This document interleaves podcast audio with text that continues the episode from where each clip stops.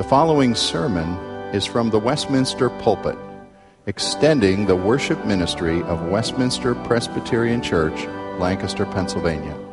We are a local congregation of the Presbyterian Church in America. Please contact us for permission before reproducing this message in any format.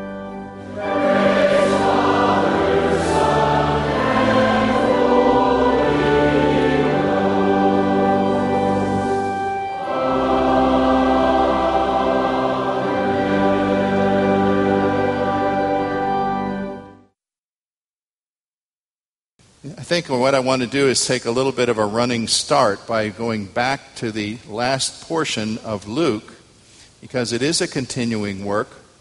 I'm going to read a portion from the end of Luke, chapter 24, starting at 44, and then just hope to bring you some thoughts to introduce things from the first three verses of Acts this morning. The scene in Luke 24 is a resurrection appearance of Jesus in the midst of the disciples when they are still amazed, hardly able to believe that he is real, and uh, he invites them to touch his hands and feet and believe that he indeed is real, even eats in their presence. We find this beginning at verse 44 of Luke 24. Then Jesus said to them, These are my words that I spoke to you while I was still with you, that everything written about me in the law of Moses and the prophets and the Psalms must be fulfilled. Then he opened their minds to understand the scriptures and said to them, Thus it is written that the Christ should suffer and on the third day rise from the dead, and that repentance and forgiveness of sins should be proclaimed in his name to all nations, beginning from Jerusalem. You are witnesses of these things. And behold, I am sending the promise of my Father upon you, but stay in the city until you are clothed with power from on high. Now, those words take us right into the opening of Acts. I read just the first three verses of Acts 1. In the first book, O Theophilus, I have dealt with all that Jesus began to do and teach until the day when he was taken up after he had given commands through the Holy Spirit to the apostles whom he had chosen. He presented himself alive to them after his sufferings by many proofs, appearing to them during 40 days and speaking about the kingdom of God. Our Father, we pray that you would lead us to learn this book again, to see it with new eyes to thrill at the power of what you did in founding your church, and to believe that you are still at work in your church today. We pray it for Jesus' sake. Amen. I really believe that as you would go back and count through all the Christian centuries from the first until the present, the 21st century bears a great similarity of situation for Christianity to the first century. You might say we are so removed technologically and culturally from the first century that you can hardly imagine how things are the same. And yet, I would say to you that despite the transition from the days of the Roman Empire to the days that we know today in the 21st century, the similarities are actually striking. We still live amid a very secular society. More and more, particularly in America, our society is dominated by secularism and skepticism and increased hostility to the message of Christianity on every hand. People are shocked if they don't know the, the fact that you've probably heard before that more people have given their lives for the mere fact of being a Christian in the last 100 years than the number if we would total all the martyrdoms from the time of the cross until the turn of the 20th century. That's just absolutely amazing. People can't believe that. That martyrdom and persecution is going on in our world today against the message of Christ with a great ferocity. More have died in the last hundred years than died in the Colosseum with the lions coming for them, or being burned at the stake through all the centuries. We can do things today that are amazing, our medical and technological progress. We can send an email across the ocean in seconds to somebody in, in Britain or China. But it seems like the question of our day is do we have anything to say? We can communicate, but what do we have to say? Do we have a message to live for and a message to die for, as Christians did 20 centuries ago? We look back, and it seems like a very marked difference to study Acts and see a young church alive with dynamism and courage and great prayer and deeds in which miracles were being done, and many, many people were being gathered into churches across the whole Mediterranean basin and spreading out into the wider world. And yet, we come today and we say, is that church still around? Sure, we have people committed to Christianity, calling themselves Christians. And yet, sadly, many, especially in the West, who call themselves that, display a spirituality that is decayed and worldly and almost moribund. But yet, we forget that we can go to Africa, we can go to South America, we can go to parts of Asia, and the church of the first century is still with us. There are places in Africa where people are coming to Christ so rapidly and so many that they cannot find pastors enough. There are pastors who have a, a circuit of six or eight villages where they go and preach and just continually circulate because they're the only one that has a Bible or has any kind of study books who can open the Word of God and teach young believers who are hungry to hear the Word.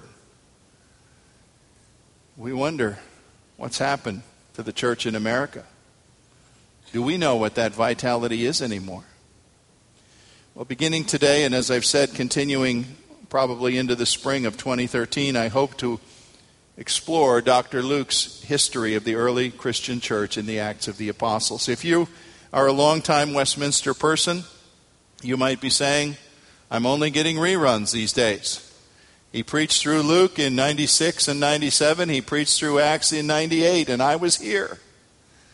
Well, I promise you, you won't hear reruns. I will go back to God's Word each time.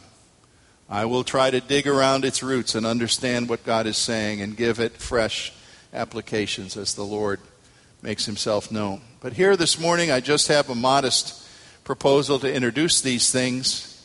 I give you these propositions this morning. One, I want you to see Acts as the hinge of the New Testament story. Two, I want you to see that Christian faith is thoroughly rooted in hard proofs of history. And three, perhaps the main point today, is that you would learn that the biography of Jesus is still being written. First of all, the book we call Acts is the hinge of the New Testament story. Months ago, we studied Luke. It's a long gospel. In fact, people are very surprised to find out that this Greek physician, man of intelligence and training, a scientist, who was not one of the original 12 disciples around Jesus in his, in his earthly life. We don't even know if Luke ever met Jesus. Probably he did not. He had totally secondhand contact, but he came to the sources, he talked to the people, and he wrote an orderly account that constitutes, in Luke and Acts combined, 30% of all the words in the New Testament. Luke wrote more words in the New Testament than Paul did or John. Now, Luke 1 1, you might recall, had an introduction in which he wrote to a friend who he called Theophilus. Perhaps a real name, possibly not, we're not sure. It means lover of God. But he was writing to this man who was probably a believer already and needed his faith to be strengthened. Now, Acts 1 1 is written to the same man, dedicated to him. In my former book, O Theophilus, I wrote about all that Jesus began to do and teach until he was taken up into heaven. So there's, here's the clue right away that Acts is book two of a planned set, a two volume work. Luke and Acts. Scholars will write Luke slash Acts as if it were one continuous unit.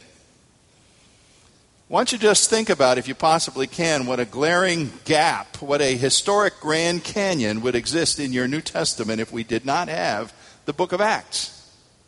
You'd have four Gospels, you could read them, and each of them would end with slight differences of viewpoint with the facts of Jesus' death and resurrection. All right, now you've got a gap, and then you come to Romans chapter 1, and somebody named Paul is writing to a church. What's a church? Who's Paul? Where did this come from? You see, we would know nothing if we did not have the historic hinge that Acts provides us with. My wife and I are watching some videos right now, a British produced series of uh, videos based in the, I guess, uh, early 20th century. Something we, we didn't see when it came out the first time around in Masterpiece Theater or whatever it is. And uh, we've gotten through four episodes. And so we're sending off for Netflix to provide the next four episodes on a disc. Now, if they, by some mistake, send us the third disc that starts with episode 8, we will be bereft because we won't know what episodes 5, 6, and 7, or I don't know if I counted that right, but whatever. We won't have the middle. We'll need the middle to have a continuous story.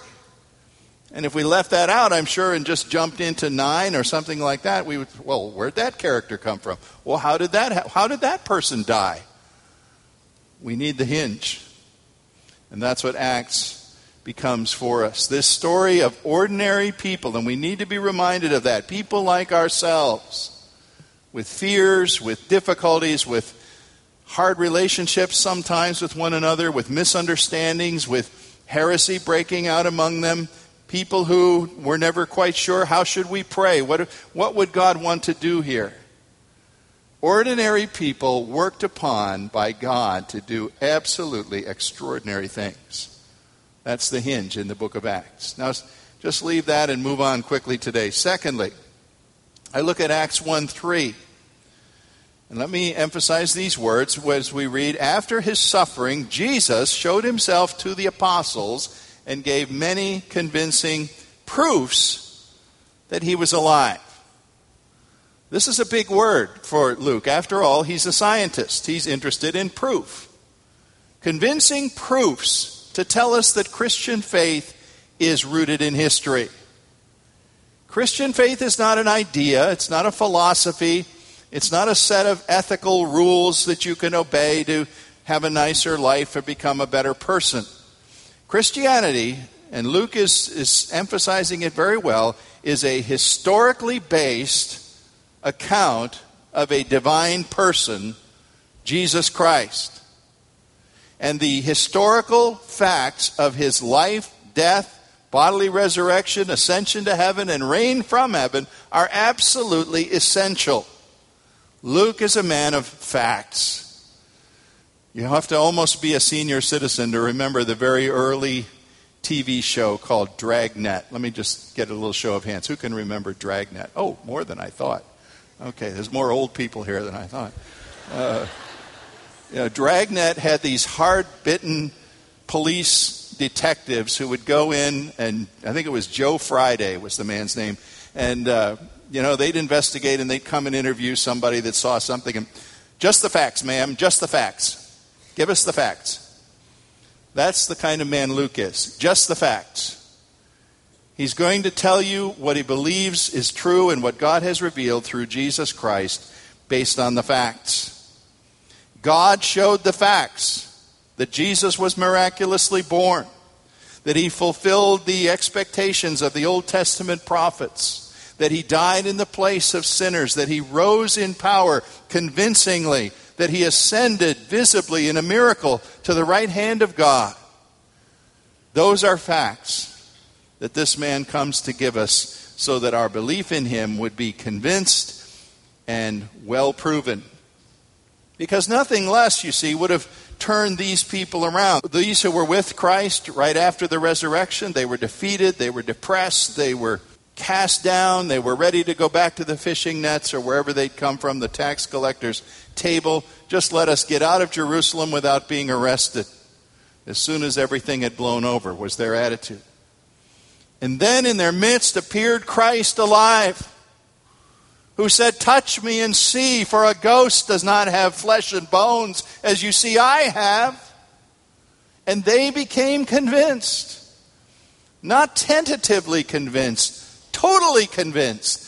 So much so that nearly every one of them went to their death for this cause and for the belief in these facts that Jesus was a risen Lord. You know, we tend to perhaps exaggerate the apostles in a way we should not. There's a way in which we should highly respect them because they're utterly unique, but we should also remember they were simply human beings. I don't know if you've ever Googled your name.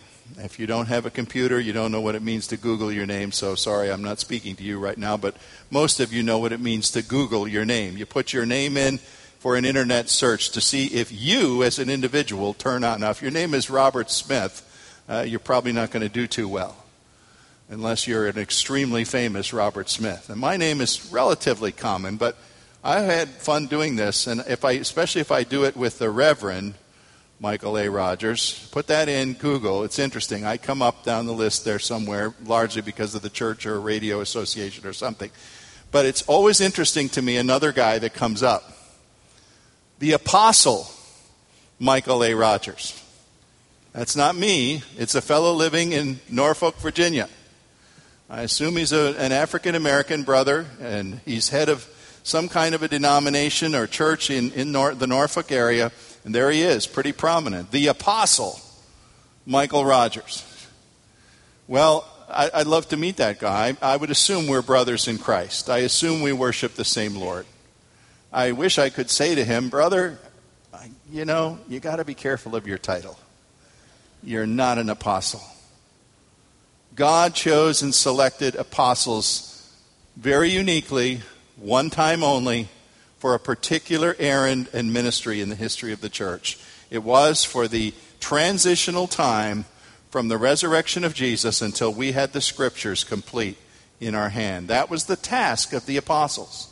To testify, actually, the definition we'll find as we go through Acts of an apostle is a witness to the resurrection. To be an apostle, you had to be someone who could closely bear witness to the fact that Jesus was risen. And of course, once that generation was gone, the, there weren't people that could bear that witness anymore.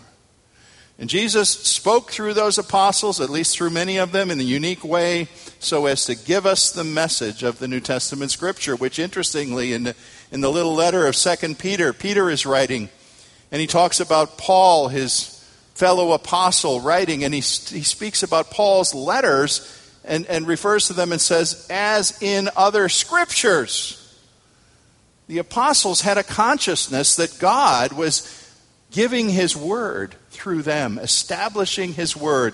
And once the scripture was completed, the time for an apostle had gone. But let's remember if we celebrate the uniqueness of these people, we also need to remember their humanity. And they were simply human beings. They had squabbles. Paul and, uh, and Barnabas, great friends who had traveled and worked together had to part ways over a dispute whether Mark should be with them or not, because one thought he was faithful, the other thought, oh no, write him off. Things like that happened to apostles. They were very human people. They were people who came to these facts that they reported originally as skeptics. They had to be convinced by the facts of history, but they got those facts. They got the proof that their minds craved.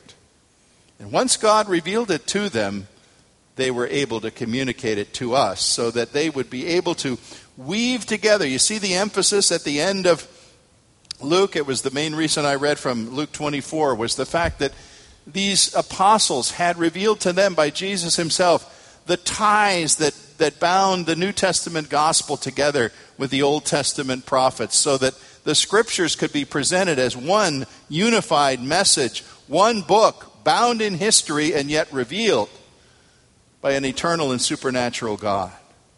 And so they were the vessel that said that Christian faith is rooted in history, and they presented this powerful case for Christ as Savior. But thirdly, today, the main issue I wanted you to see spins off this opening verse of Acts when I say that Jesus' biography is still being written. I'm meaning this. Acts 1 1, remember, he's addressing Theophilus, a man he's spoken to before, and saying, Now this is related to what I started to say in, in my former gospel.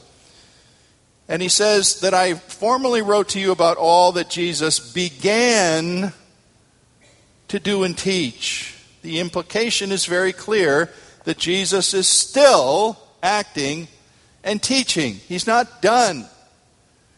Acts is more than just a lucid history, it's a book of continuations. It comes to an end, indeed, in chapter 28. That's the last chapter the book has. And yet, even as you read Acts 28, if you'd want to do that later, you could see that the book ends with a sort of, well, what's going to happen next? Because Paul is in prison, he's awaiting his sentence, it's not sure. And it's almost as though there are pages that aren't there. Now, I don't suggest to you that somehow Acts is truly incomplete or that some archaeologist is going to dig up and find five more pages that should have been in Acts. I'm not saying that.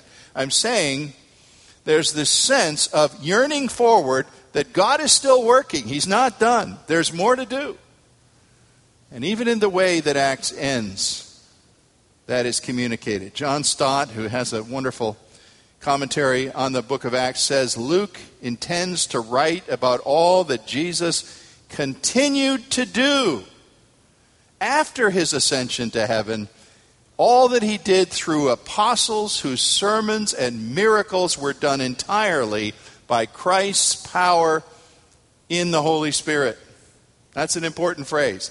Christ's power in the Holy Spirit. There have been people that have said, and I don't think the necessarily this title of a book is, is an inspired thing because actually early manuscripts give this slightly different title. Some one uh, major early manuscript simply calls the book Acts. Others tend to call it Acts of the Apostles, but someone has said it could have been called the Acts of Christ's power in the Holy Spirit. Because really, it's not the apostles themselves that that are featured here. They are like God's instruments on which music of praise and information and powerful revelation come through. You know, it's always interesting to see. Uh, we sometimes have impromptu orchestras here, and the folks will do their practice before, and then as you're coming into the pew, they'll go out for a little break before the, the time of the service or the concert, and maybe they're bass violin or their viola or their cello, their clarinet, whatever is left here. The instruments are there.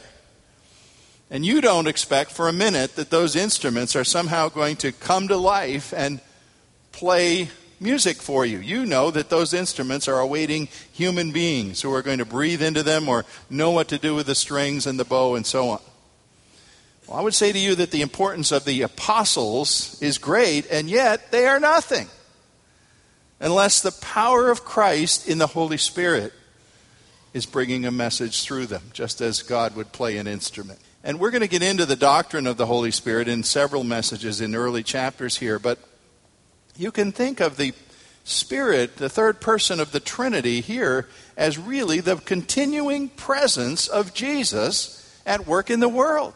Unseen, yes, but powerful. Moving people, changing people opening people's thinking up to things they would never take on by themselves. Acts 16:7 is only one place that in the New Testament where the Holy Spirit is called the Spirit of Jesus. The ongoing presence of Jesus. I know people who sometimes get nervous when you get into the second chapter of Acts. They say, "Oh, okay, we're going to have that strange bizarre chapter about Pentecost and flames of fire and people speaking in languages that they didn't natively speak and so on. And, and they'll say, oh boy, you know, all that stuff makes me nervous. Those Pentecostals, those charismatics, those emotional people that get all carried away in this stuff. I'm a Presbyterian. I'll have none of that. I would like to put Presbyterians to rest here.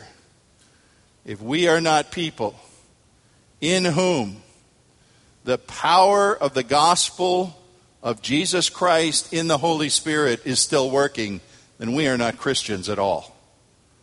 It's not a question of being a charismatic or a Presbyterian. It's a question of Romans 8 9 saying, anyone who does not have the Spirit of Christ does not belong to Christ. Unless your life has been opened up and touched and, and is even now being changed by the Spirit of God, you don't even belong to Christ in the first place. You may have some formal recognition of Him, but He does not dwell in you.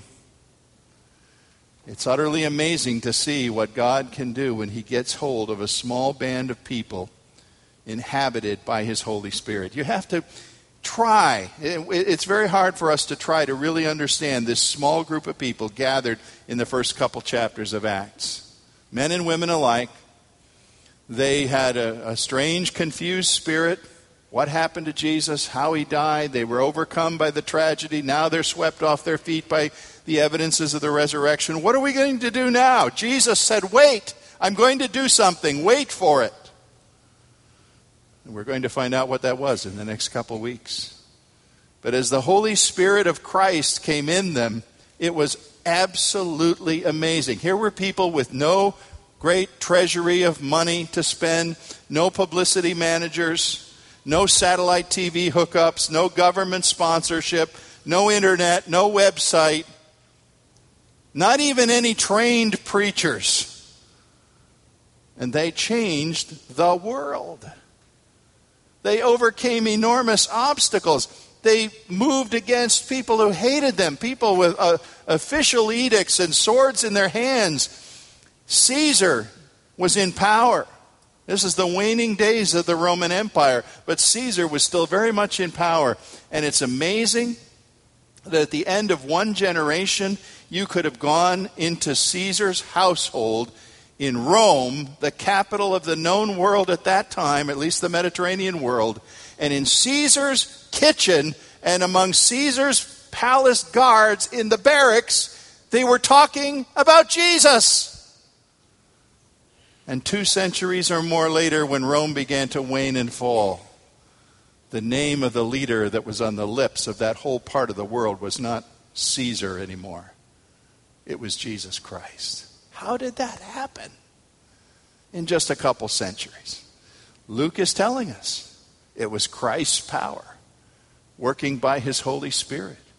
His power that continues to work. It began in the Gospels and he's going to show here in Acts how it continues, not just in the first century, but even unto the 21st century. Are we people who believe that?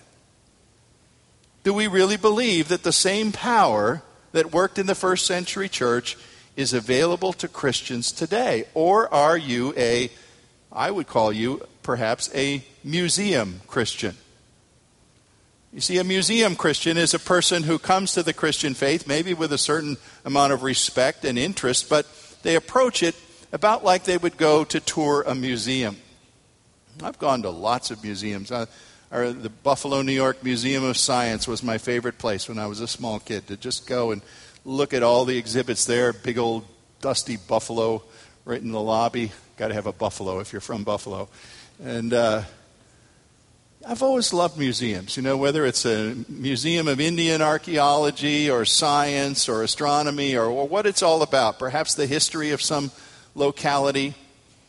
But you know what you're doing when you're going to a museum. You're looking at artifacts, things that point you to the past, and say, here, respect this past. It tells a story, it's a story that you ought to know.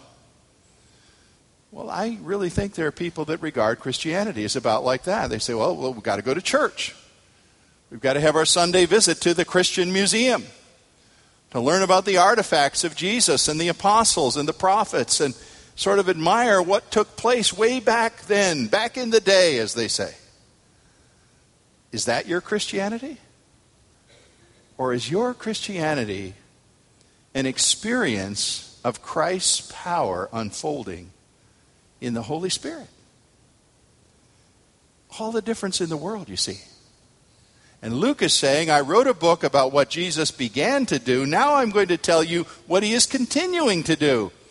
And that book will spill right off the last page, right on through Acts chapter 28 into our lives today. If we are indeed God's people, saved redeemed, transformed by the power of Christ in the Holy Spirit.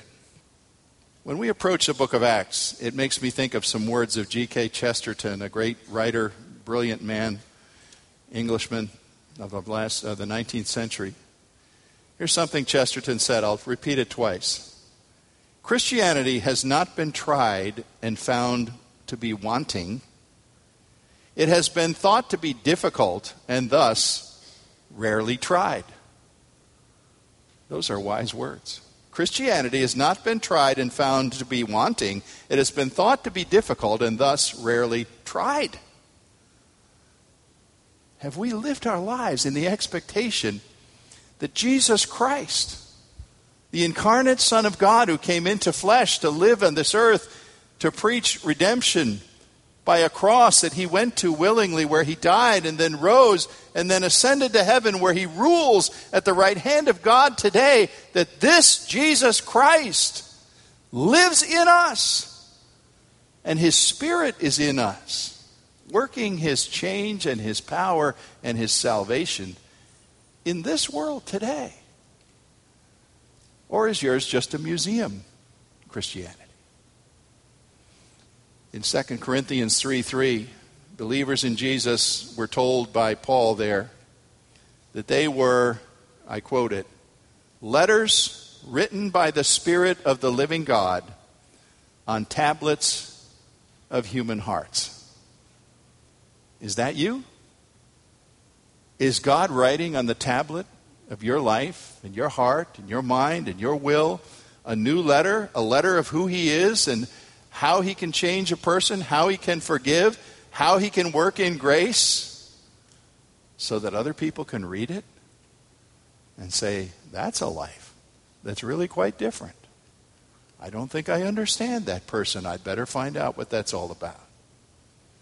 As Christian disciples, you and I are intended to be living pages written upon as God composes the ongoing saga of Acts chapter 29. May we live there. May our light shine there as the Spirit of God does a new thing in us that He is designed to do. Our Father, we would yield ourselves to learn some things as we study Acts. Maybe we look on it as a static history of old time events, things done once that are not done again. But I pray, Lord God, that we would be wise and see the many things you were doing then that you're still doing now.